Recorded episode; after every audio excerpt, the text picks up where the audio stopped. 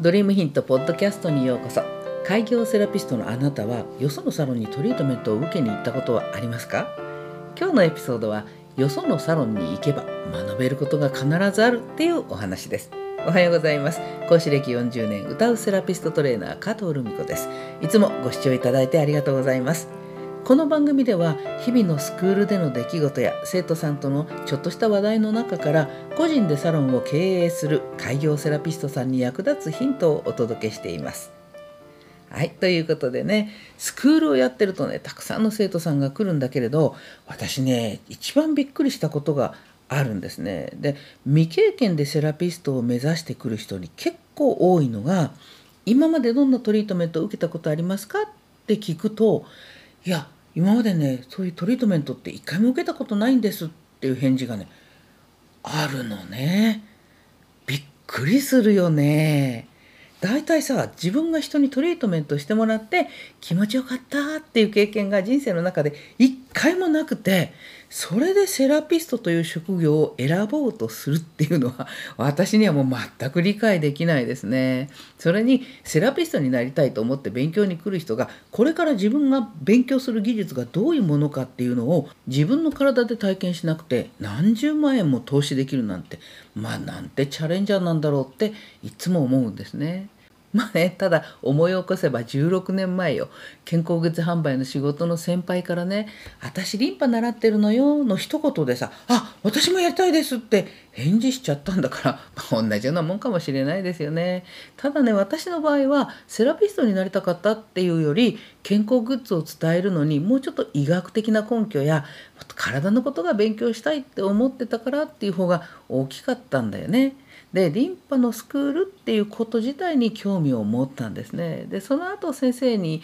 電話でお話をして素敵な先生だったんでねよしやろうって決めたんですね。で人生ってさ本当に必要なことがあれば必ずね必要な人との出会いが用意されてるもんだからねだから私はスクール希望の人と話す時にはねまあ後々これは違ったなってしまったなって思わなくてもいいようになるべくそのスクールを事前に訪問したりその技術そのものをね自分の体でまず体験してからあの通うか通わないか決めた方がいいよって話をしてるんですね。ねやっぱりセラピストとしてその技術を勉強するんだからさこれは気持ちいいわとかあこれ好きだなって思う気持ちがあるからそれを人に自分以外の人にねやることで人にも気持ちよさや嬉しさを感じてもらいたいって思うものでしょ？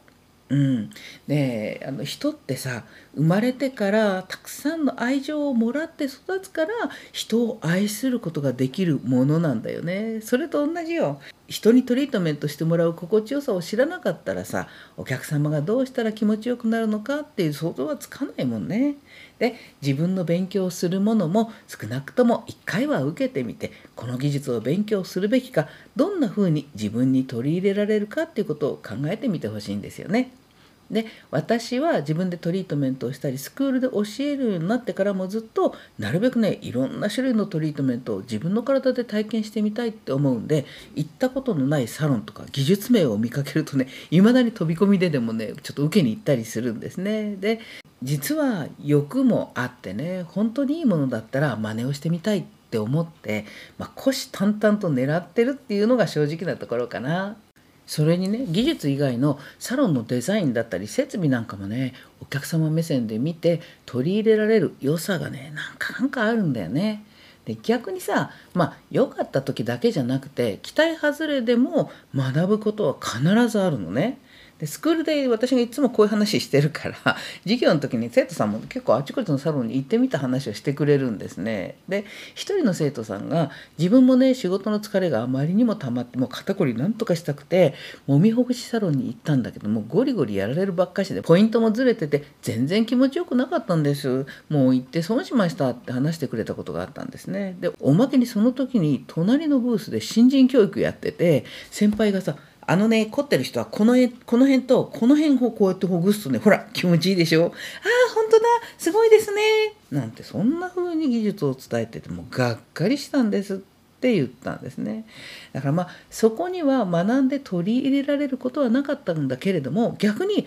真似しちゃいけないことを客目線で学べたんだから無駄じゃないんじゃない？って話をしたんですね他にもね何軒かの自宅サロンにやっぱ受けに行ってってみた生徒さんも話してくれてね玄関に靴がこういっぱい脱ぎ散らかしてあったりリビングが雑然として生活感あったりしててこれでもたくさんの予約が入ってお客さん来るんだって思ったんですっ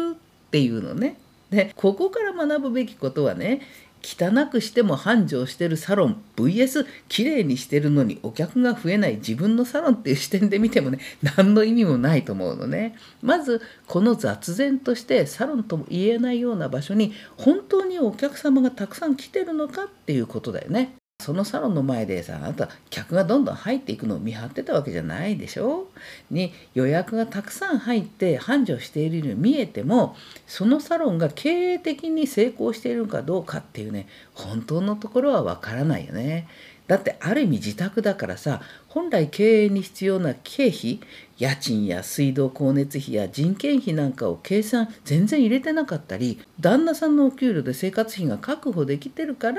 まあ、まだ潰れずにやれてるだけかもしれないよね。だから実態は不明なのよ。実際にねこれまで自宅サロンを開業したたくさんの生徒さんは、まあ、大体経費計算なんてね頭からできてない人も結構いたんですよね。で自宅サロンの玄関に入って家族の靴が脱ぎ散らかしてあるのを見た時にあなたは客目線でそんな玄関に平気でお客様が迎えられるセラピストの姿勢そのものがそこが見えたっていうことなのね。つまりお客様を思いやる気持ちがないんだなって感じた。その客の心理を知れたっていうことなのよ。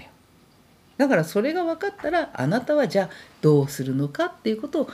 えればいいだけのことでしょ。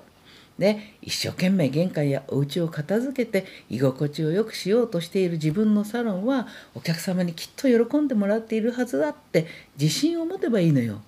例えばうん、そうだな。技術力が全く同じレベルの自宅サロンのセラピストがさ2人いたとするじゃない？でそれこそすぐ近くにねお隣同士にあったりするでしょ？そしたらまず玄関が綺麗なサロンともう家族の靴がいっぱい並んでるようなぐちゃぐちゃのね玄関のサロンとだったらどう？笑顔が素敵なセラピストともうにこりともしない仏頂面のセラピストだったらどっちを選ぶかっていうのはもう明らかだよね。こんな風にあなたが今ある技術を一生懸命磨きながらお客様があなたのサロンに通いたいと思える選んでもらえる理由をどんどん増やしていくことができればお客様は必ずあなたのサロンを選んでくださるっていうことよ。お客様は技術力だけでサロンやセラピストを選んでるわけじゃないんだよ。もっとお客様を信じていきましょうよ。はい。ということで、この番組ではこんな風に日々のスクールでの出来事や生徒さんとの何気ない話題の中から個人でサロンを経営する開業セラピストさんに役立つヒントをお届けしています。今後も毎週1回ずつ音声配信を続けていきますので、スタンド FM の方でもぜひフォローしておいてくださいね。それではまた次の放送でお会いしましょう。